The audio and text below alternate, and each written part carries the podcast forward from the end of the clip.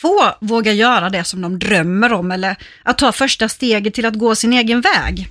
Annie Sil är en kvinnlig pionjär som slängde ut Jante och tog sig an tuffa utmaningar med en vilja och drivkraft av stål. Och vår andra gäst, Kristina Axén Olin, gör nu comeback i politiken och jag skulle vilja påstå att hon också vågade göra det som Annie Sil har gjort, nämligen att eh, som kvinnlig pionjär köra om ett race igen. Den här gången kanske på ett lite annorlunda sätt.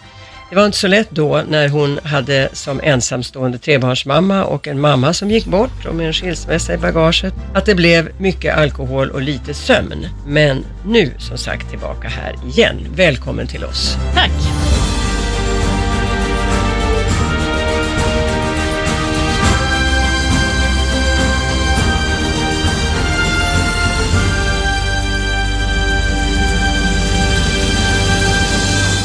Hej och välkommen till Makt och miljoner igen. Våran fantastiska podd som handlar om vad då Alexandra? Ja, den handlar om eh, hälsa och engagemang. Allt som rör och engagerar kvinnor och en och annan nyfiken man förstås. ja, vi har ju faktiskt mm. fått veta att det finns en hel del män som lyssnar på oss också. Mm. Det är vi glada för. Jag heter Åsa Brännander. Och jag heter Alexandra Charles. Mm.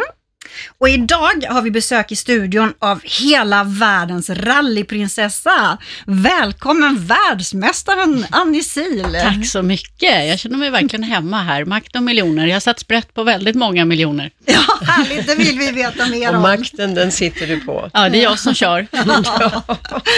Och eh, här har vi en annan powerkvinna, nämligen vår Kristina Axén Olin, som nu är tillbaka igen. Och eh, hur känns det? Otroligt spännande. Och Härligt. Mm. Härligt.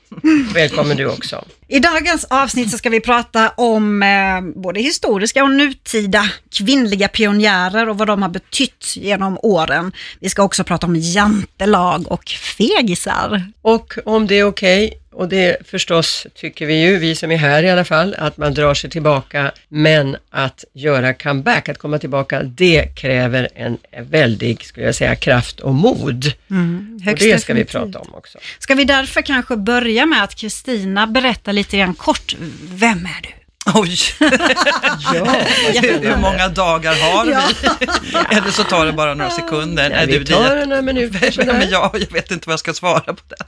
Vad är det du vill veta? Nej, jag tänker mer så här. Eh, du bor här i Stockholm, du mm. har varit oerhört aktiv i politiken, mm. försvann några år men är tillbaka igen med stormsteg. Ja, jag var, jag var först socialborgarråd och sen finansborgarråd och avgick för tio år sedan ganska exakt, mm. nu i maj. Och, och vad var det som jag, Nu har jag förträngt du... eller, eller, eller blivit klokare, vad vet ja, jag. Men... men vad var det som gjorde att du från början gick in i politiken? Det tycker jag är spännande att veta. Jag är en engagerad människa som inte är en sån där som bara liksom klagar. Jag, jag skojar åt mig själv, jag var och träffade folk här, häromdagen och trodde att alla andra var likadana som jag, men så är de ju inte. Men alltså om jag ser skräp, om jag passerar och ser en avslagen glasflaska på trottoaren eller i gräset, så plockar jag upp den och tar den till närmsta papperskorg. Sån är jag med. Ja, sån trodde jag att alla var. Så jag, det var det som var så lustigt att inse när de tittade på mig, när jag såg att jag hade liksom 30 stycken på, ja,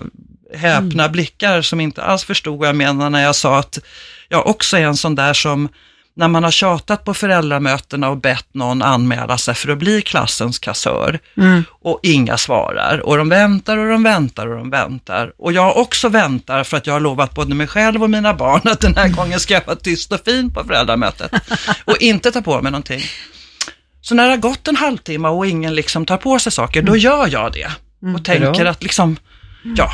Du är en sån som de andra sitter och bara väntar ut, ja. så man vet att det löser sig då. Kristina ja, lite, räcker upp handen. Ja, nej, men lite, frågan varför man engagerar sig politiskt, ja. så tror jag att det är den här kombinationen av att jag också är otroligt nyfiken och vetgirig. Mm. Jag älskar att veta hur saker fungerar och varför det har blivit som det har blivit. Så är det så att när jag ser någonting som jag inte tycker fungerar bra, någonting som är orättvist eller på annat sätt eh, bekymmersamt, så vill jag lösa det. Bra. Mm, vad spännande. Jag, alltså, det låter ju precis, jag tänker likadant. Vi byter jobb, bor, du Nej, jag tänkte det kanske bor en liten politiker i. Absolut. Att jag, jag är så rastlös, det tar ju för lång tid. Jag vill Perfekt. pang, pang, pang vill jag att det ska vara. Det är sådana som du vi behöver. Okej. Ja. Och, och, och, och vem är du, Annie? Nej, men jag är ju likadan då. då.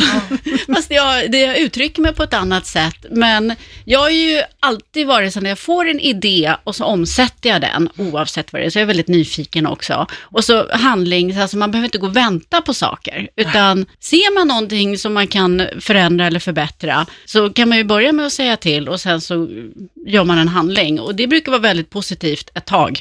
Sen brukar det bli jobbigt. Men Annie, kan inte du lugna ner dig? Nu har vi gjort så mycket bra saker. Ja, men det finns ju massor till. Och kanske därför som det har blivit att jag har ju alltid kört mitt eget race, för jag orkar inte vänta på att andra ska hinna och orka hänga med. Utan då har jag kört själv. Bokstavligt talat kan vi väl säga Ja, att du kör dina bokstav- egna ja. race Ja, med tanke på vad du sysslar med. Men jag har också blivit sekreterare i olika klubbar och den som arrangerar och jag är ju tjejkurser för nybörjare i rally. Jag har haft 400 tjejer redan. Jag tror inte det finns någon som har utbildat så många kvinnor i att köra bil som jag, alltså på Wow. skoj. Och det handlar också om att göra trösklarna låga, få med så många som möjligt. Det är ett Och- underbart initiativ. Just det här att, att eh, se till att vi får in kvinnor i de typiskt annars eh, mansdominerade branscherna och yrkena. Ja, det och är jag ju tänker väldigt välkommet. Alla kör ju bil i princip. Än så länge gör vi det. Och då är det så här, i vårt land. Ja, och då tycker jag varför, det är ofta mammorna och tjejerna som kör de viktiga familjemedlemmarna, så då ska väl de vara lika bra. Och så kan det vara roligt, det kan vara ju, kunskap är njutning, tänker jag. Såklart. Och precis lite, då vill man veta, vad, hur funkar det här? Så Kunskap är en njutning. ja, Det måste vi ta fasta på. Ja, det var Ja. väldigt fint Jag uttryckt. brukar säga Det att kan vara kunskap är ost. makt. Ja. Men, men, men eh, det här var ju ännu bättre. Ja, men- Men ost. Max kanske också är en njutning. Ja, jo, det ska vi nog inte tala så mycket om, men visst är det sant. Det är klart det är. Men Annie, du måste bara berätta så här, du är ju faktiskt Påverka. världsmästare. ja, precis. Ja, nu, jag säger ju världsmästare, men ska man vara riktigt nu nog så är jag kvinnlig världsmästare då, då. Men jag har spöat en, eh, tre fjärdedelar av alla män i min sport. Så Ja. jag är rätt högt upp i rankingen också. Men fysiskt är jag ju lite mindre än killarna. Och det kan man ju eh, tycka vad man vill om, men det är, eh, så är det fysikens lagar. Det finns inte tjejkilo när man ska lyfta 200 kilo motorcykel i Sahara. Liksom. Utan då får man ta i och tills man, ja, nästa, jag har nog till och med kissat på mig någon gång när jag tog i så mycket. Det tar lite längre tid för mig och det gäller att inte ramla av hojen och det är väldigt svårt för det är jag också väldigt bra på. Men, men, men nu blir jag lite förvirrad. Nu talar du om hoj. Ja, jag kör motorcykel. jag trodde du körde eh, bil. Både och. Jag är Så faktiskt där, den, ja. den enda svenska tävlingsföraren i någonsin som har kört Dakarrallyt både med motorcykel och sen med bil. Det där är så coolt. Så Det är ingen kille som har gjort det. Inte i Sverige, ingen svensk eh, kille. Så där har jag ledarflaggan. Och det är den mest naturliga ledarflaggan, för det finns ingen som kan så mycket Dakarrally som jag i Sverige. Kristina, är det en utmaning tycker du? Jag tycker Dakarrally? det är underbart. Ja. Och det är kompetensen som har tagit, jag, jag har ju tävlat för internationella team och det är alltså, jag har fått förtjäna varje Eh, plats i teamet, varje meter i Dakarrallyt. Det finns inga, inga gulliga sätt att genomföra det här, utan det är svett, det är gråt, det är brutna armar och ben ibland och det är bara stenhårt. Kunskap som du sa. Ja, och då får man ju försöka lära sig hur man ska överleva det här. Och överlevt Men- har du gjort, men det har varit på bekostnad av ett och annat ben har jag förstått. Ja, jag har nog 30 frakturer och sådär. Så det var därför jag började köra bil nu för några år sedan, för att kroppen började säga ifrån, den började protestera. Den har ställt upp på mycket, men nu börjar det ta emot. Ja, helt otroligt. Är det, får jag bara fråga, är det på no, när du nämnde att du har haft kurser, jag tycker det var Ja. underbart, Ja. underbart att höra.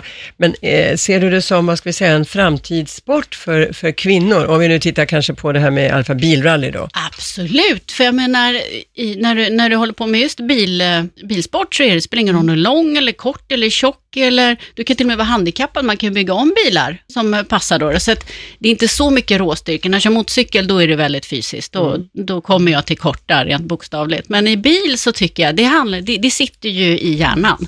Och där är det ju såklart att eh, man måste ju våga ta risker. Det handlar ju all motorsport om, även om man försöker göra det så, så säkert som möjligt. Men ska man komma någonstans, då måste man ta risker och man måste offra sig. Och det, det här och det här, och, men det tycker jag att i bilsport så kan ju tjejer göra det.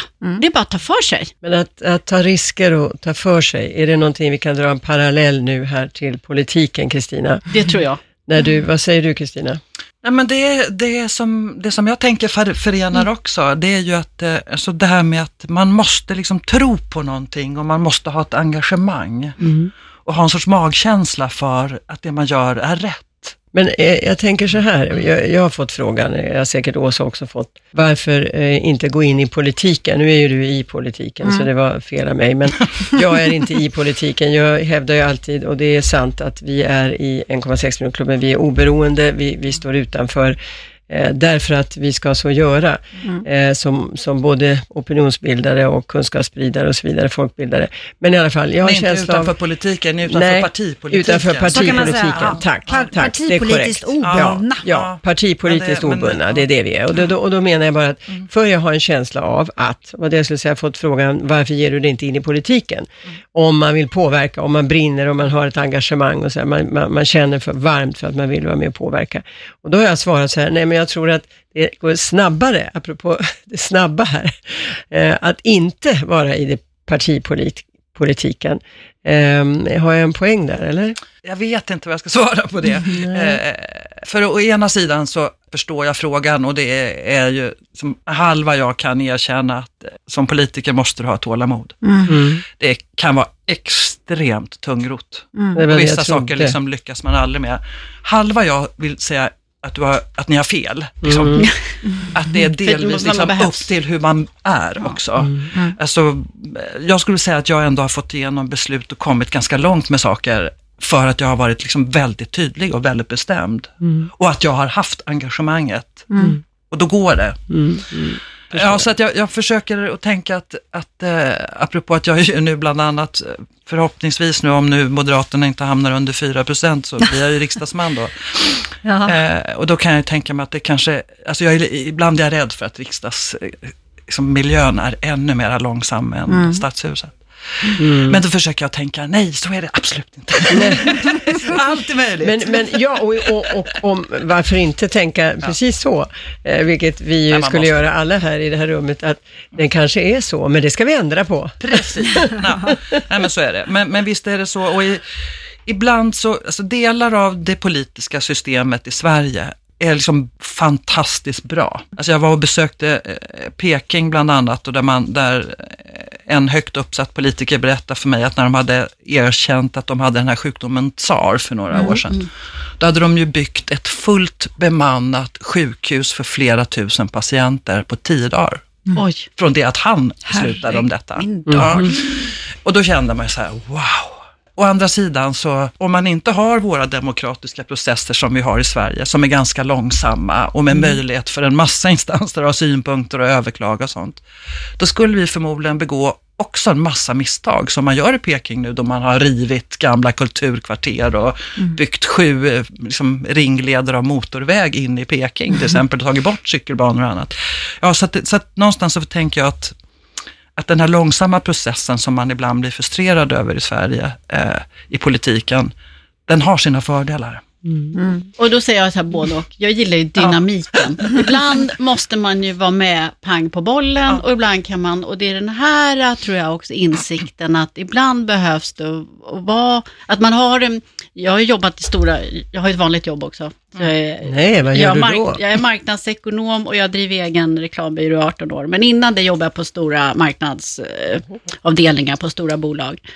Och, och då insåg jag i stora organisationer, jag antar att det är samma i, inom ja, alla stora organisationer, att, att den här, äh, man, man äh, utvecklar allting till en process. Och sen ska allting passa in i det där, fast omvärlden som den är idag, den är ju så snabbt föränderlig, så man måste vara lite amöba, man måste kunna liksom bara sträcka sig några meter åt ett helt annat håll och så bara slinka igenom liksom en liten tratt och få så här.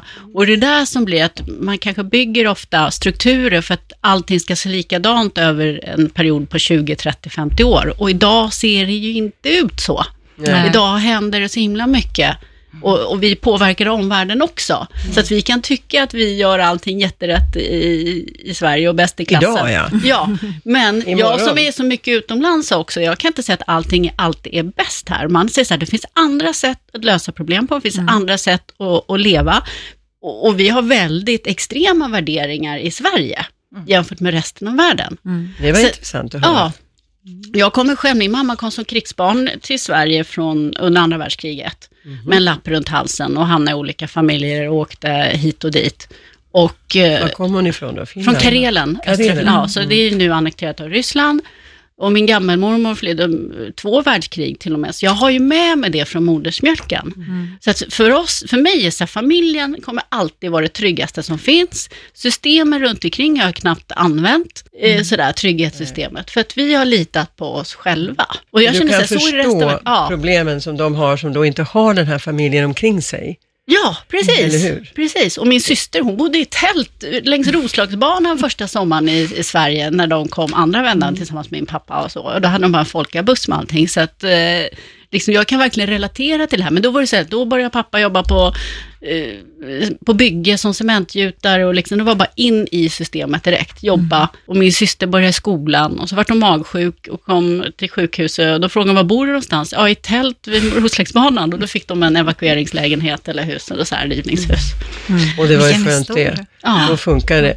Men Kristina, jag tänkte, eh, apropå familjen, du, du, eh, vi, ja, vi vet ju alla eh, att du har en, också en stor familj, eller hur? Flera barn. Ja. Och eh, kommer du själv ifrån en stor familj också? Alltså var ni flera syskon? Och, Nej, eh, så vi var det här klassiska, en pojke, en flicka, så jag har en bror också. Mhm. Men är, är det liknande syn? För nu har ni ju så många likheter här, du och Annie.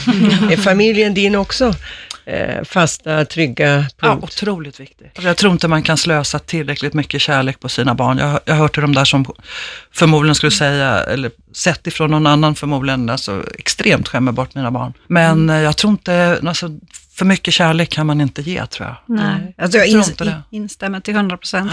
Alltså både du Kristina och Annie, ni är ju så här extremt modiga tjejer.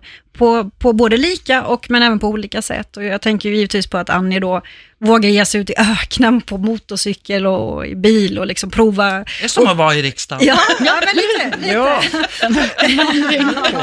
ensam på arenan, utsatt för publikens hån. Man vet aldrig vad som händer. Jag tänkte det, man måste vara så utsatt känner jag inom politiken. Alltså det är ju inte bara det du gör där, utan det är hela din person och allting. Det är därför det är så modigt tycker Ja, jag då, det gå in det. i politiken. Men Ja. det som är minst lika modigt är, jag vet att du tycker att det här är ganska uttjatat, men det är ändå någonting som jag tror många är, är nyfikna på.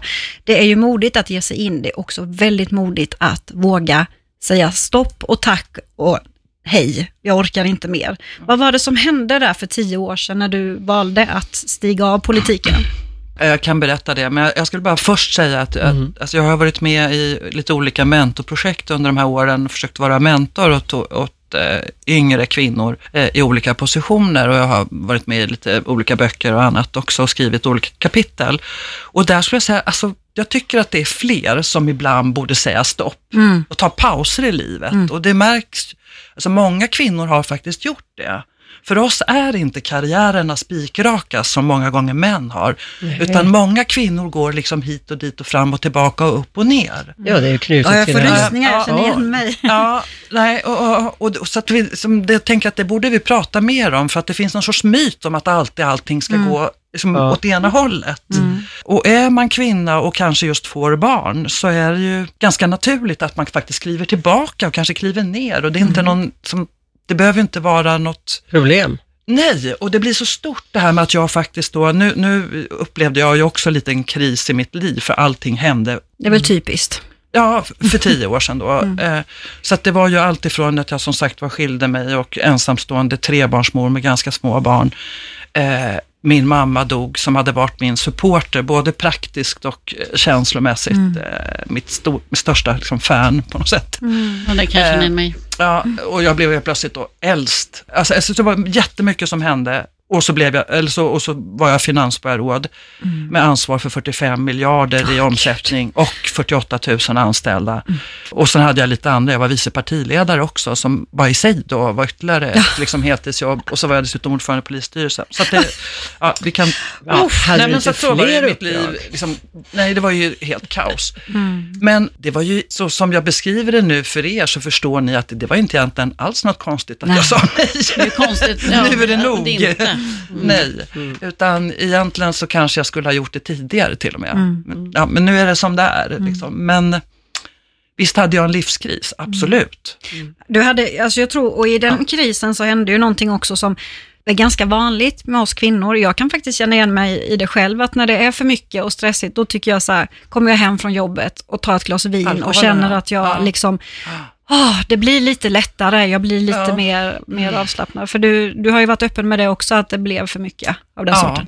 Eh, ja, det är ju ungefär en miljon svenskar, så det är inget konstigt. Det är ju var tio, tionde svensk nu som, som har en, liksom, för mycket, dricker för mycket. Mm. Inte alkoholister eller missbruk, utan Nej, bara är i riskzon. Mm. Men det är bra att kunna Eh, prata om ja. det som Åsa säger, för Ja. jag menar det, det är ju få saker, men, men det finns ju fortfarande områden, till exempel inkontinens kan man inte prata om, det är skämmigt. Ja. Eh, alkoholvanor, det är också skämmigt, ska man inte prata om. Särskilt om det är kvinnor. Nej, särskilt inte om det är kvinnor.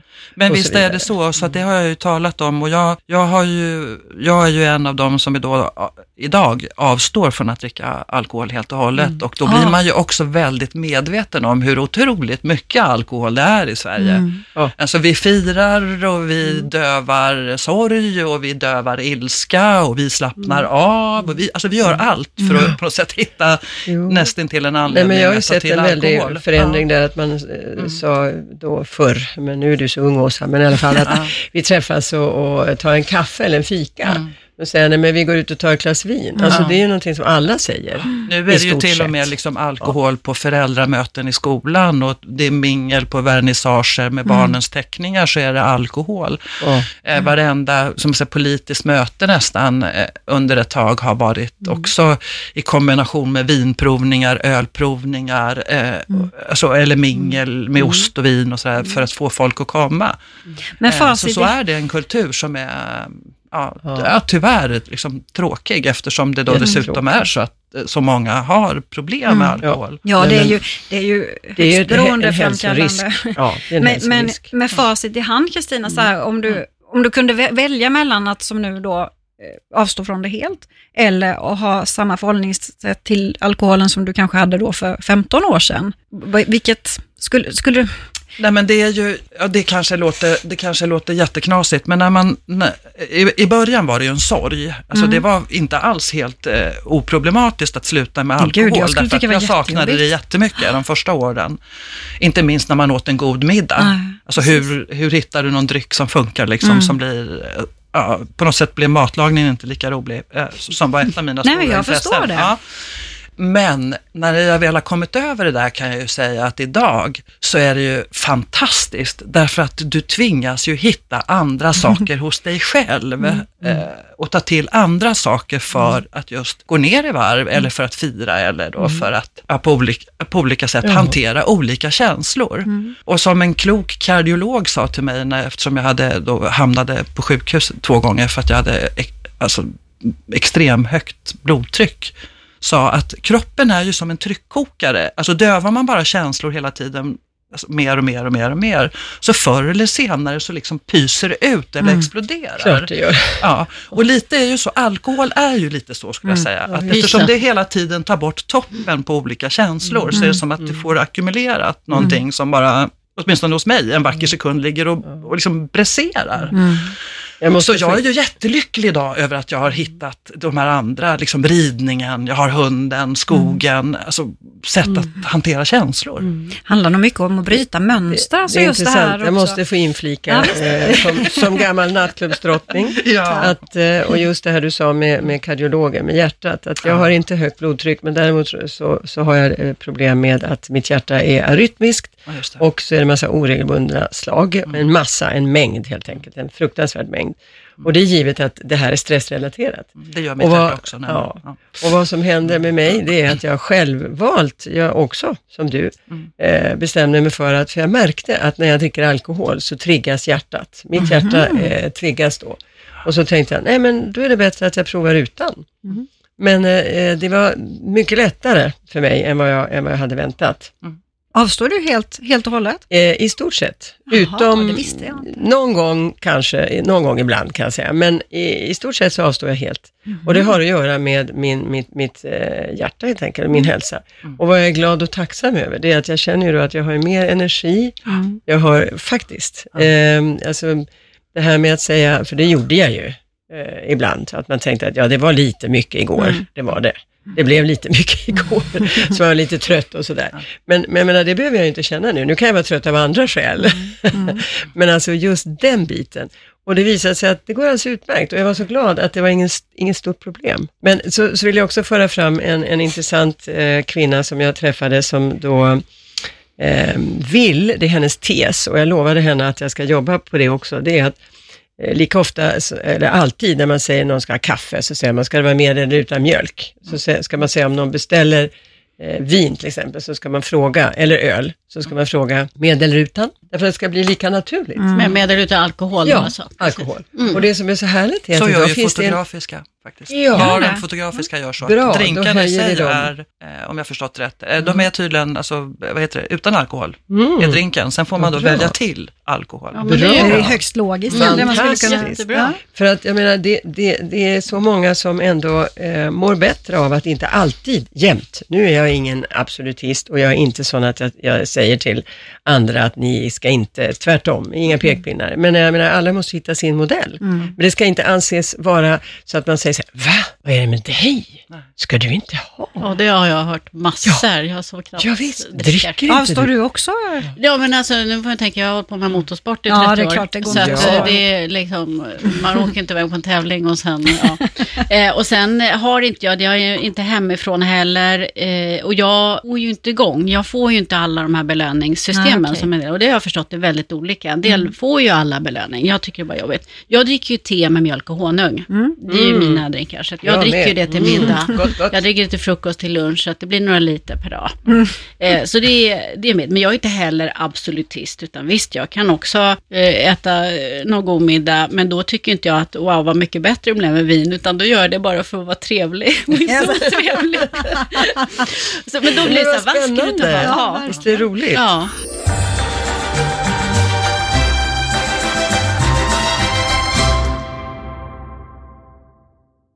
Annie, jag måste gå vidare på nästa som jag tycker är lite intressant. Du, du sl- släppte ju förra året en bok Ja, som heter Ingen minns en fegis. ja. Vad menar du med detta? Nej men jag menar väl, det låter ju väldigt kaxigt och jag är ju lite kaxig på det sättet att jag har ju vågat mycket i, min, i mitt liv, inte bara kanske inom motorsport. Jag har varit på Mount Everest med motorcykel, jag har hoppat bungee och luffat i Afrika och sånt där. Och jag är ute och föreläser, jag har ju varit föreläsare över tio år och pratar om mod och eh, entreprenörskap också och galenskap och jävelskap. Och mycket handlar om att det är inte lätt det är ingen som, även om vi har det väldigt bra i Sverige, så finns det ju, vi kan hitta på problem också så livet blir jobbigt. Utan det är att man måste våga utmana sig själv och det, det är ofta det som är det jobbigaste. Och det här att vara modig, det handlar ju inte om att man är orädd, för är man inte rädd behöver man ingen mod. Nej, Utan är du rädd och vågar övervinna dig själv, då har du ju vunnit en seger. Och det är då man kan klappa sig själv eller dunka sig själv i ryggen. Och jag tror mycket det här med också med, med barn, nu har jag inga egna barn för jag har inte vuxit, jag har inte vuxit ännu. Men, men jag tror mycket det att det handlar om att man, barn måste få prova, försöka, misslyckas, för det fick jag göra. Och min mamma var på mig, fixar du inte första gången får du prova en gång till och en gång till. Och med gnäll Bra. kommer man ingenstans. Och då fick jag ta mina egna segrar och lärdomar och det är där man bygger, är det självkänsla eller vilket av de här orden är.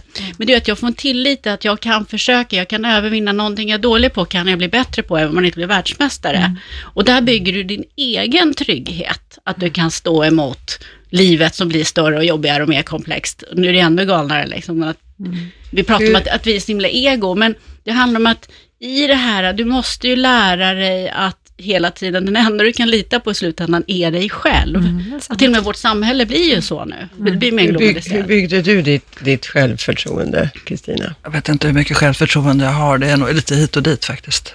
Men Det är Ja, men du har ändå vågat. Om man ja, ser tillbaka men- på allt du har gjort så har det ju varit, krävts ett Ja, väldigt och att mod, satsa på riksdagen är väl också så här, då måste man väl ändå ha ganska gott självförtroende. Fast jag tänker inte riktigt faktiskt på det. Eh, Jag, Men jag tror nej, det, jag har du mera har en. Ja, Liksom, och sen trygghet att du kan lösa Ja. det, du kan stå emot det. Så att jag tror det, det är inte så mycket prestationsbaserat, utan det är vad man, man har inom sig. Nej, jag tänkte jag skulle säga att, att eh, en av mina, tror jag, egenskaper som jag i alla fall har idag, även om jag nog hade det hyfsat mycket förut också, att jag har ingen prestige. Ja, och det är Vad bra. skönt. Nej, jag är med. Ja. Jag det kan... är jätteskönt. Och ja. det i sig gör att man inte liksom behöver tänka på samma sätt. Nej. Nej. men det är fint. Har du Men- prestige, Alexandra? Nej, det kan jag inte säga. Jag, jag, jag känner ju ett engagemang som, som är min drivkraft, så att det, det tror jag vi delar här på den här, eller vi alla i den här studion. Alltså, jag har nog lite prestige. Jag känner mig som den dåliga i sällskapet där. Jag, jag är den som dricker för mycket vin och det är jag som har prestige. Nej, alltså, all, allting, allting går över kan jag säga.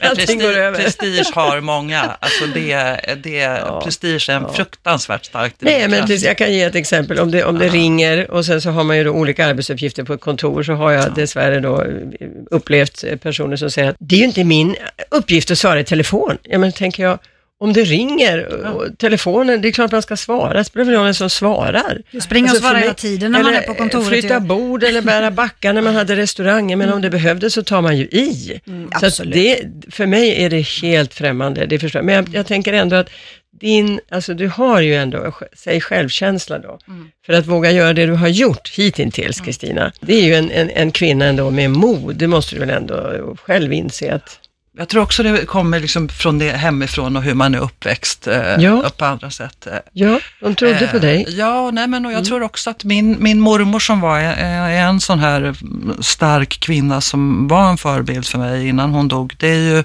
eller fortfarande är, hon smugglade också barn över just eh, gränsen mm, den, under kriget. Men så jag är ju lite född med det här lite norrländska också, att du ska inte tro att du är någonting, men liksom man får göra det man, alltså vill man ha förändring får man åstadkomma det själv. Det är bara att liksom, sätt på dig ett par gummistövlar. Som Stenmark sa, det är bara åk. Det är bara Ja, att lite så faktiskt. Jag, jag, jag tänkte bara höra det här med då finansborgarråd eller inte och eh, alltså vad, vad är dina hjärtefrågor inom politiken? Vad vill du helst, om du nu får önska, vad vill du helst ta tag i och brinner du för? Tyvärr är jag jättetråkig på det sättet att jag är liksom engagerad i rätt mycket saker. Nej, det är väl inget tråkigt? Nej, för alltså, jag har svårt att säga. Nej, men, eh, egentligen så ska man liksom fokusera, man ska välja tre frågor och så ska man på något sätt som en blind Det är inte- det är köra inte vår Men grej. Jag är inte sådär, nej, och så blir jag uppringd av folk och så får jag lära mig nya saker och då kan jag bli jätteuppfylld och engagerad i det. Ja, Dels så brinner mitt hjärta liksom för människor, så är det. Och människor kanske, när jag just ser människor som behöver hjälp, som inte får hjälp. Där kan jag tycka att det Mm. Men är liksom det skär i vården? hjärtat. Vården? Det är både, det är allt ifrån, som igår kväll kom en person hem till mig som har en son som har ADHD och där det är katastrof i skolan och, och sonen får liksom ingen hjälp. Eh, Och det är ju fem barn i varje klass numera så att det är ju tyvärr De har. ADHD, inte bara fem i klassen. Nej, just det, som har är ADHD, fem, ja. nej, fem barn som har bokstavsdiagnoser enligt någon sorts uppskattad eh, uppskattning i alla fall numera. Eh, till att jag var och träffade hemlösa pensionärer här om veckan. Eh, Fruktansvärt också. Vanliga drogfria pensionärer i Sverige som är fattigpensionärer och lever som hemlösa. Det är alltifrån de där frågornas eh, missbruk som jag också tycker man borde tala mer om och försöka pra, ja, göra någonting åt. Psykisk ohälsa ska vi inte prata om, det tycker jag man pratar för lite också om. Absolut. Ah, Alltså, vad är det som gör att människor inte känner liksom, framtidshopp och tro och orkar med, utan Men jag kan, ja. ja, jag, ja. jag tänker eftersom jag reser i många, alltså mål, man kan säga så här, ja, fattiga eller dåliga delar av världen och ser fattiga människor. Och jag mår ju inte dåligt av det här, på det, alltså, inte den totala misären, men jag känner att vi har lite fatt eller, vi, har tappat någonting här hemma i Sverige. Jag var nere i Tjeckien här nu, nu är inte det jätte, jättefattigt, men var uppe i, i bergen och landsbygden. Och där tog man hand om sin trädgård. Man, det var en dam som krattade gräsmattan vid sin busshållplats där.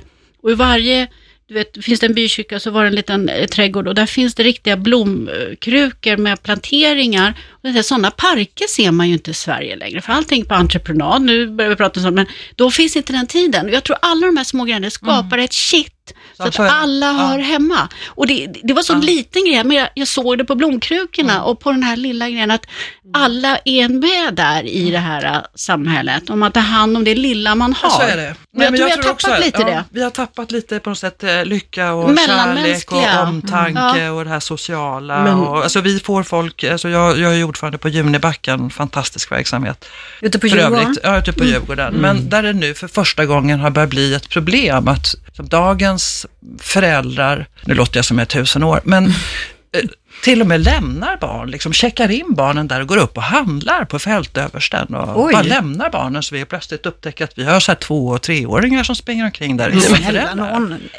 Jo, eller att folk då som sitter klistrade med mobilen i händerna Det och ser inte vad som händer Det för är- att föräldrarna är helt absorberade av, av mobilen. Eh, och det har vi ju nu haft flera drunkningsolyckor på bad Ja. runt om i Sverige för att föräldrar också sitter likadant och inte ser längre. Och, eller badar med barnen som är en självklarhet tycker jag. Så, att det, så ja, jag håller med, det är någonting i samhället jaha. där. Och där tänker jag också just att jag har ju Eh, Nu blev det långt svar på Alexanders fråga, men Nej. Dels så vill jag återfå på något sätt respekt för politiker, eh, en bättre trevlig ton. Vi kanske skulle prata mer om vad vi faktiskt är överens om, än att ständigt måla upp på, liksom, skillnaderna. Åh, så bra så det är. Eh, få tillbaka just framtidstro och kärlek och liksom ett, någon sorts styrka i att också hjälpa folk som är, hamnar i kriser i livet, för det gör vi alla på olika sätt. Hur, Ja, hur så det- attityder? Det här är ju Ja, attityder. jag är lite på, jag är skär, på något sätt skär mitt politiska intresse, tror jag, lite på andra ledder kanske än de här eh,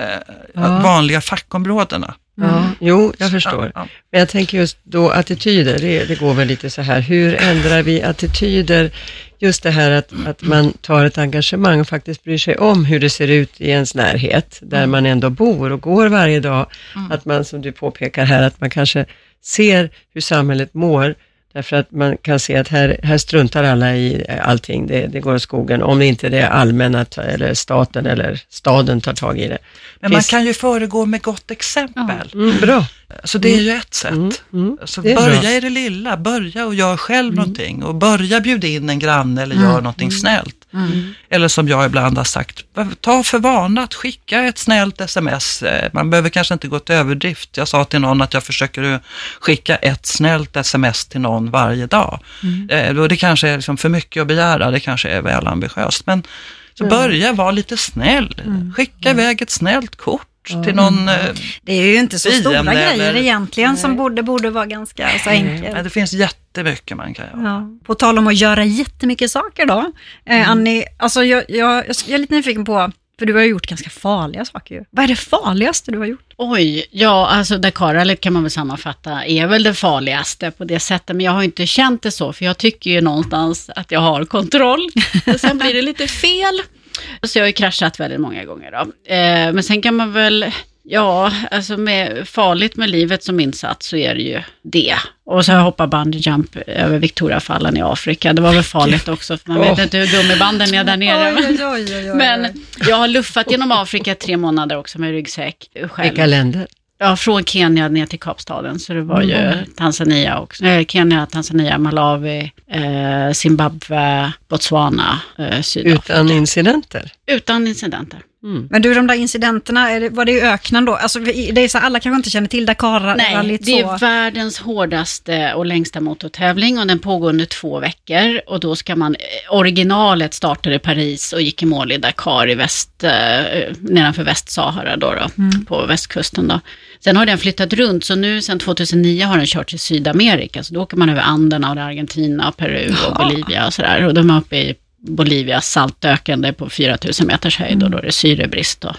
Så det, det är rätt tuffa tävlingar och det brukar, motorcykel är farligast, det brukar ju tyvärr dö motorcykelförare, kanske inte varje år men. För att man kraschar? Eller Man liksom, kraschar som- eller en del får hjärt, en del har fått hjärtinfarkt, det kan vara överhettning alltså- och så hjärtat eh, ger upp eller så kan man få ja, kraschat och sen få en hjärnblödning som så småningom slår till. Då. Så att det är en väldigt farlig sport och jag har ju kraschat många gånger.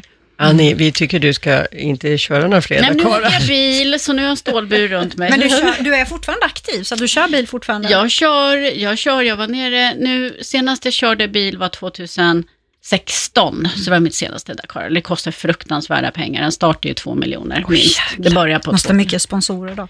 Ja, och jag har ju haft tur att jag har ju eh, samarbete med utländska team där jag har fått vara med, så jag har inte behövt betala fulla de här två miljonerna, men bara startavgiften, att anmäla sig är 250 000 Oh kronor. god. Så det måste jag dra ihop. Jag måste få fråga, Ja, alltså kör du bil på två olika sätt? Är det en sak när du kör Ja. ett lopp där och en helt annan sak om Ja. du skulle börja när köra jag är i bil trafiken, när jag är i trafiken, så jag ska inte säga att jag aldrig åkt dit för fortkörning, men det var, det var många år sedan nu, utan jag är lugn och sansad, jag släpper in, du vet folk, jag hetsar inte upp mig även om jag ser någon, för att jag har ingen prestige i trafiken. Nej, och då, och du, så att du har liksom två, en He- helt annan helt annan. roll så du kan Däremot så kan man åka aktivt ändå. Det är att jag för, alltså jag är ju med i trafiken, läser trafiken så man inte blir överrumplad och jag försöker vara smidig. Där tycker jag man ska vara snäll och smidig och Men du sitter inte och testar gränser på Nej, det det sättet? behöver jag inte. Jag kör skåp.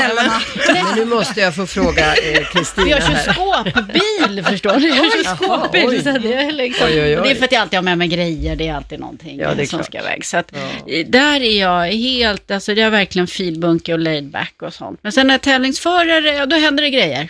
Mm, Ja, Precis, och då får man ju det. Det är därför man åker på bana. Och det är därför jag menar också att man ska, som nu när man ställer, jag apropå politiskt engagerad, jag gjorde en insats för Järfälla gokartbana här, som eh, skulle läggas ner för att eh, en massa konstiga beslut och sen visade det sig att de här underlagen och besluten stämde inte riktigt, så började jag syna det där i sömmarna genom, eh, ja, fick tips.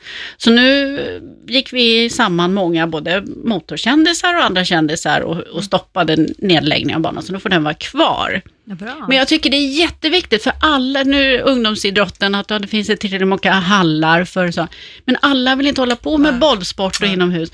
Vi måste ha någonting för motorutövare. Och Den här banan, den tar ju upp alla kranskommunerna här. Det finns bara en gokartbana som man får tävla på. Det finns ju inomhus-gokart, men det går inte att jämföra. Nej. Det är ungefär som vi ska spela minigolf och så stänger vi ner våra golfbanor här runt. Mm. Så det är också en sån här grej, när demokratifråga, att alla kan inte spela hockey eller fotboll. Nej. Utan det finns motor, det kommer alltid finnas ett motorintresse. Vi, har ju, vi, har, vi åker bil, så att det kommer finnas ett motorintresse. Jag måste få fråga bara här, för tiden springer på. Det, detta är fantastiskt. Vi slår ett slag för fler sporter och Ja. fler möjligheter att utöva sport och fritidsaktiviteter. Vi Engagemang. hörde ju engagemang. Vi hörde ju här förut, eller vi har ju läst i tidningen, du och jag Åsa, om det här med till exempel hur man monterar ner eh, skolidrott, men också hur ensamhet påverkar människor negativt, alltså psykiskt. Eh, det leder till stress och depression och allting, så det är viktigt att man Mycket. ger människor möjligheter. Men jag tänkte, jag måste ändå få höra, du är ju politiker och vi har ju ett val framför oss. Hur ska vi få till det nu då? Inför kommande val, jag menar ni, hur ska ni få till det? Ja, du menar du på det Alliansen just till nu så? exempel? Och, eh, Ja, men jag tänker så här att eh, nu är det ju, ja, nu är det väl en 95 dagar kvar eller sånt där. Och jag tänker att ändå fortfarande mycket kan hända. Och, och jag hoppas ändå att, så jag, jag, jag tycker att det delvis är ett litet bekymmer idag också att jag märker liksom skillnader överhuvudtaget i Sverige, apropå alltså, lite utmaningarna nu. Jag upplever som stockholmare otroligt liksom, stor skillnad om jag är hemma i Enskede eller i city eller om jag åker ut liksom, Rinkeby torg där jag älskar att handla grönsaker till exempel. Inte är så ofta längre och så. Eh, Men så jag tycker att de här skillnaderna ökar. Så för tio år sedan var det mera som samma människor jag mötte i de här områdena. Nu är det ju som att åka till, ja, till en annan världsdel om jag åker ut till Rinkeby eller och likaså, jag behöver inte åka längre ut än till Farsta för att jag ska uppleva att där, där vet nog knappt, knappt folk att det är ett val. Eh, och det, det är liksom det är prio ett, att jag hoppas verkligen att folk förstår liksom respekten över demokrati och att det inte är något självklart att vi har val och fria val i Sverige och så, utan att folk faktiskt går och röstar. Mm, det är Det är det jätteviktigt. för, ja, det är viktigt. För att det där är som, vi tar det för givet i Sverige och ändå så ser vi nu hur det börjar komma olika krafter från olika länder och även i Sverige grupper. Där det inte är någon självklarhet att alla liksom respekteras för den de är och att det är okej att tycka En fantastisk vill. rättighet Ja, som vi har. Ja, så det är nästan som man skulle önska att folk klädde sig fint igen och gick man ur huset liksom och röstade och såg att det är ja, något, något stort. Eh, Det är det första. Sen så tänker jag så här att beroende på resultatet så får man ju vara ödmjuk i Sverige inför att det kan bli ett knepigt resultat. Så i, i, i min värld så är det klart att det vore jättekul om Moderaterna fick 52 procent. Liksom. Men, men, men vi är inte där, ingen är där. Nej, det är inte troligt att det blir så. Och jag tänker så att då får man ju som, då får man ju respektera vad det nu har blivit. Mm. Och det hoppas jag också att alla svenskar gör, så att de inte efteråt Precis. låtsas att de röstar på något annat. Nej. För så är det ju lite nu också, att det, att det är någonstans, liksom, jag tror att det är en fjärdedel som redan efter tio minuter enligt sådana här undersökningar har glömt bort och förträngt vad de röstade Mm. på, beroende på att man har förmåga att liksom, ja, tänka Oerhört, bort. Ja. oerhört viktigt och rätt. Ja. Men- och sen men- får vi ju leva med det och sen får jag tänka att då får man ju vara pragmatisk för att vi har liksom stora, jag gillar inte ordet utmaningar, vi har stora problem i Sverige. Vi har problem med integration men vi har också problem egentligen och det, det är det ju ingen som har pratat om ännu. Men jag tycker att hela välfärdssystemet och de ekonomiska eh, systemen vi har i Sverige funkar inte längre. Nej. Alltså pengarna räcker inte längre. Det utan inte. vi skulle De behöva... försvinner på vägen väl? Ja, Ja. alltså det är som att vi har, vi har byggt upp en enorm administration och olika myndigheter och olika saker som, som blir jättedyrt. Man skulle behöva sätta sig ner brett nu, alla partier, och fundera på och liksom tänka helt nytt.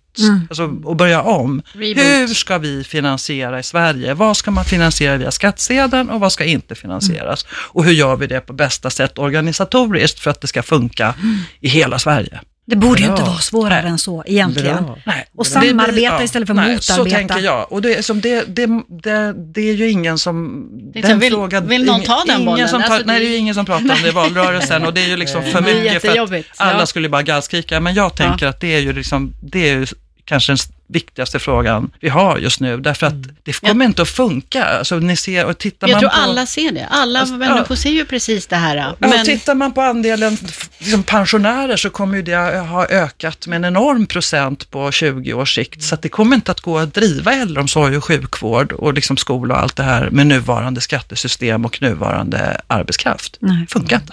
Härligt med en politiker som, Dags som eh, att ändra. talar öppet om det, för det, Ja. det är så sant och så rätt det du säger Kristina. På tal om då att gå och rösta, och så har jag en fråga till som jag tänkte vi skulle glida in på innan vi avrundar. Eh, ni är pionjärer båda två och det fanns en, eh, en annan pionjär som heter Frida Stenhoff på 1900-talet. Någon som känner igen namnet? jag känner igen namnet. Mm. Men Det hon gjorde var att hon krävde kvinnlig rösträtt Ja. i början av 1900-talet. Och hon var dessutom en av de allra första i Sverige som använde begreppet feminism i betydelsen lika rättigheter och möjligheter för kvinnor och män. Det är min fråga till er. Är ni feminister? på det sättet är jag det. Mm. Alltså jag såg filmen Suffragette. eh, Som kom här för några år sedan. Och jag är inte speciellt blödig, jag är ingen romantiker och tittat på sånt. Men då grät jag flera gånger i den filmen. För den kampen de Mm. kvinnorna Fantastiskt. Utsatte sig för och sina familjer och en del gick det riktigt illa för. Den tror jag vi behöver eh, refresha lite, Ja. komma ihåg att även när vi säger demokrati är inte självklart och, och jämlikhet är inte självklart, utan varje generation måste stå upp för sig själv och inte ta det för eh, självklart. Ja, och kvinnans rätt till sin egen kropp, det är inte Ja, heller längre en precis. Den, självklarhet. det, det, så är det.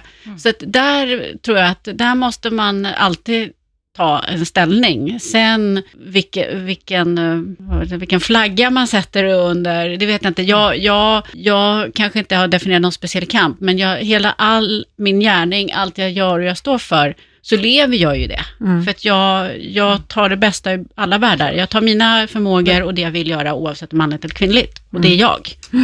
Så, tänker jag. Kristina? Nej, men jag tänker också att, eh, att eh, den här hösten som väl kommer att gå till historien efter eh, liksom metoo-rörelsen ändå har varit, fått med sig någonting positivt tror jag, inte minst för kommande generationer.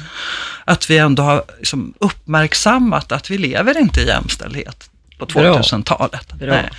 Sen kan jag ju beklaga, vilket jag sa, för jag var med här om veckan på, en- på en jämställdhetspolitisk debatt som var på Södra Teatern. Eh, då det var en ifrån varje parti och den var så här otroligt agitorisk och folk som stod och var så här, ja, jag vet inte hur jag ska beskriva det och jag, och jag kände nästan, jag blev nästan sorgsen. För är det något ämne som som inte vinner just på det här eh, bråka och bara visa upp skilj, skilj, liksom linjerna mellan olika partier, så är det just jämställdhet. Alltså tänk om kvinnor då, och män, kunde gå samman istället Precis, kring vad ska som är vara okej. fiender. Nej. Nej, inte vara fiender. nej, men ständigt så fort man försökte liksom säga någonting och försökte hitta något som vi faktiskt är överens om, så var det genast någon som på något sätt, ja, jag tror ni förstår vad jag menar. Så, så rabiata och försökte att på något sätt eh, exkludera massa grupper och människor och på ett väldigt tråkigt sätt. Eh, Jag hoppas på att kunna vara med och påverka jämställdheten i en positiv riktning. Eh, Ja, jag med. Självklart. Och genom att visa att det finns, för tjejer finns det, Ja. ni kan vara både och. Mm. Ni kan ha höga klackar och byta Och bildäcken. precis som du säger, vara förebild och visa att det Ja. går alldeles utmärkt. Jag var i Dubai i, eh, förra året och tävlade i VM. Och då var det en kille som eh, körde sönder eh, sin motorcykel. Och jag åkte rescue-teamet då, för vår bil hade den pajat. Och då hjälpte jag honom att mecka. Nu fick vi inte igång den. Men han blev helt fascinerad, för han var ju från, han var en emirati då, alltså från Dubai. Och efteråt på middagen sen, två dagar senare, då hade han förklarat för alla funktionärer att han ville nu, han var ogift, men han ville ha en rallywife. och då tänkte jag så här, där, där kommer jag i t-shirt och framåt. short och hjälper honom. Och för honom var det så här, han var inte gift och han var traditionellt uppväxt. Han är så här vit dish dash och sånt. Men han sa, rallywife, det var hans nya. Och då tänkte jag, jag har bara visat vad, vem jag är och jag kan. Mycket bra. Mycket Jag, bra. jag måste få säga en sak Åsa. Ehm, för länge, länge sedan så fick jag den här frågan också. Är du feminist? Och jag s- svarar bara rakt, självklart. För att för mig så innebär att vara feminist att vi ska ha samma möjligheter och samma rättigheter. Ja. Det är ganska enkelt. Och det är ju självklart så att vill man förändra världen, vill man påverka, och det tror jag vi alla här vill på olika sätt, så är det givet att både män och kvinnor måste ju samverka. Alla kön måste ju samverka. Vi kan ju inte hålla på och bygga en massa murar mellan oss och säga att, eh, peka ut dem och säga att de där är skitstövlar, då kommer vi ju ingen vart. Nej. Det är klart, vi måste ju ha förståelse för det som var, det var, men nu gör vi om och så gör vi på ett annat sätt. Men att stå upp för att vara feminist, det kan jag inte förstå att, att man säger, nej jag är inte feminist. Därför att eh, det beror givetvis på att ordet har fått en fel klang. Ja, precis. Ja, och vi läser in någonting i det här uttrycket som är det som du nu berättar om, det här rabiata, det här liksom, eh, ja, nästan eh, Hat- Kvinnor, militanta. kvinnor som hatar Ja. män. För det Ja, säger precis. min son Ja. som är 16, han blir tokig när jag säger att, för jag är feminist också, svarade jag. Ja. Men Tim säger så här, nej mamma det kan du inte vara, de hatar ju män. Nej, säger jag till Nej, vi Jag älskar, män. Bra, vi älskar män. Ja, det gör Så vi. det inte Och så får jag bara tillägga en kort grej apropå den här eh, eh, med, med kvinnliga pionjärer. Så, så läste jag en bok som påverkade mig enormt, så jag måste bara slå ett slag för det. Därför att eh, Du får en- Fatima, en halv minut. Bre- Fat- Fatima Bremmer som har skrivit den, den heter alltså Ett jävla solsken. Och den handlar om Ester Blenda Nordström. Och läs den, för hon var verkligen också en kvinnlig pionjär på 30-talet som gjorde strålande, helt enorma saker. Och dåd. Så vi, vi, ja du förstås, eh, Annie och även Kristina, men, men vi andra kan bara drömma om det. Men, men en underbar bok, så jag vill Ja, verkligen kul. sprida det. Tack, tack Ja. för tipset. Mm. jag tänkte jag skulle dra en snabb veckans höjdare. Och Nu har vi precis här liksom, jaha, pratat om feminism och sånt och så, så kom jag på så oh veckans höjdare måste vara att det är ju midsommarvecka när det här avsnittet sänds och då ska vi dansa runt fallos och symboler. Vad ska ni Nej. göra? Väldigt, väldigt, väldigt kort, vad gör, hittar ni på på midsommar? Oj, jag har inte ens kommit så Jag har ju kalenderångest, jag planerar ju inte. Okej. så att jag tar det som det kommer. Men nu hoppas jag att vädret håller i sig. Jag tror, jag tror nästan att vi kommer sitta och frysa på midsommar som vanligt. Men jag satsar ändå på att det blir sill och potatis, absolut. Härligt. Kristina? Alltså, jag, är, jag har inte heller planerat faktiskt just det. Jag vet inte, men jag, och jag, jag, eh, jag kommer nog att hålla mig hemma någonstans kring mina barn som förmodligen inte vill sitta hemma med mig på midsommarafton, men då finns jag någonstans beredd att rycka Ja. ut. ja. Alexandra, har du planer? Ja, det är alltid, jag, jag längtar bara ut till, till eh, plocka blommor och Mm. gärna löva en, en midsommarstång. Jag tycker det hör till. Men Mm. om det inte blir en, en, en egen så blir det väl någon annans en stund som man dansar runt hos grannen eller på någon plats. Men, men i alla fall det här typisk, våra traditioner, jag tycker de är underbara att Mm. bevara. Det som är det ja, nedärvda som, som är så fint med att vi, vi bejakar och, och tillber nästan ljuset, sommaren, blommorna, naturen. Tycker det är underbart. Och så vänder det. Ja, Ja, så nej usch, det ska vi inte tänka Nej, på. det nej, tänka på. nej, Jag nej. skojar bara. Ja, ska det inte får man förstöra göra. den här. Nej då, realisten. Jag tycker det här midsommar, det är ju nästan, det är ju vår nationaldag på något Ja, sätt. men alltså, det är ju så. det Mm. som är vi, liksom, där vi alla kan enas, att det här Ja. gör vi, och sill Ja. och potatis. Ja, jag är Det extremt, extremt eh, traditionsbunden. Så att vi, och Ja. även i år så blir det säkert som du säger, man sitter och fryser eh, och eh, det blir ute i skärgården hos eh, goda vänner som vi flera Och så år. dansar ni eller där grodorna. Och... Ja, och det brukar vara lite lekar och sånt där också. Ja, men Ja, precis lekar, som ja, det det ska vara. Man springer in och ut mellan Ja. regnskurarna. Och Jag har inte sitter- planer, men det brukar bli så. Så det är fint. Alltså vänner, vi, nu måste vi avrunda. Ja. Vi har ändå dragit över, det Vil, blev vilket längre. samtal. Ja, men vi, vi visste det innan att det här blir ett sånt där Det härligt power-samtal. Det. Man kan väl säga att nästa avsnitt som ni kan lyssna på, det är faktiskt, då befinner sig både jag och Alexandra på invigningsfesten i Almedalen när det släpps natten mellan söndagen och måndagen. Så att det ligger alltså ute då den 2 juli kommer det. Alme, och- Almedalen är ju den politikervecka som är så viktig, inte minst i år med tanke Precis. på valet.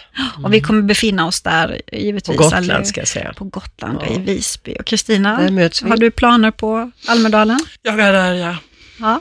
Men det blir det inte så mycket rally i Almedalen så... Nej, jag har ju kört Gotland Grand National, Sveriges Ja, största ja. endurotävling. Jag har Just ställt i sex gånger, men det är i november så det är inte riktigt lika trivsamt väder. Men vi har Gotland Ring, också motorbanan där uppe, så att det, det finns mycket det, motoranknytning ja, på Gotland, så där har det mycket. Mm. Mm. Men kom och var med vet jag, vi behöver alla Ja, som vill Ja, vara med. Varför Det inte? vore kul. Men av, nästa avsnitt Vi kommer vi... där. kommer- 1,6 har monter Åsa, vi Ja. kan alla är välkomna dit. Ja, vi Mm, kommer hela säkert veckan. hänga där en hel del, jag och kollegan Sofia också som är där för makt.se. Eh, men nästa avsnitt som då släpps den andra i sjunde, i det har vi besök i studion av en kvinnlig minister som kommer att ge sin syn på jippot bland annat. Mm. Men vi avslöjar inte den, vem det är ännu. Nej. Men Och till jippot, hur menar du då? jippot, nej men det är ju ett jippo, det är ju... Det är ju Du menar Almedalen? Almedalen. Mycket rosévin var det, va? My- Mycket Men rosé. numera så är det alkoholfritt rosé. Ja, okej. Just det, Mm. ja, vi får väl se. Det bästa. Det men mesta. men Ja. om, under tiden som ni väntar på det avsnittet så följ oss gärna i sociala medier på 1,6 miljoner klubbens hemsida på makt.se. Givetvis på våra Facebook-sidor och bloggar och Instagram-konton som heter som vi heter. Hitta oss på I Like Radio. Ja, här hittar ni oss också. Och slutligen, glad midsommar allihopa. Ja, glad midsommar och tack för Tack att ni detsamma. kom. Tack. Både Annie och Och glad Kristina. fortsatt sommar då. då. Ja, då kör vi. Ja, det gör vi. Tack för att ni ville komma. Tack. Hej med er. Tack, tack.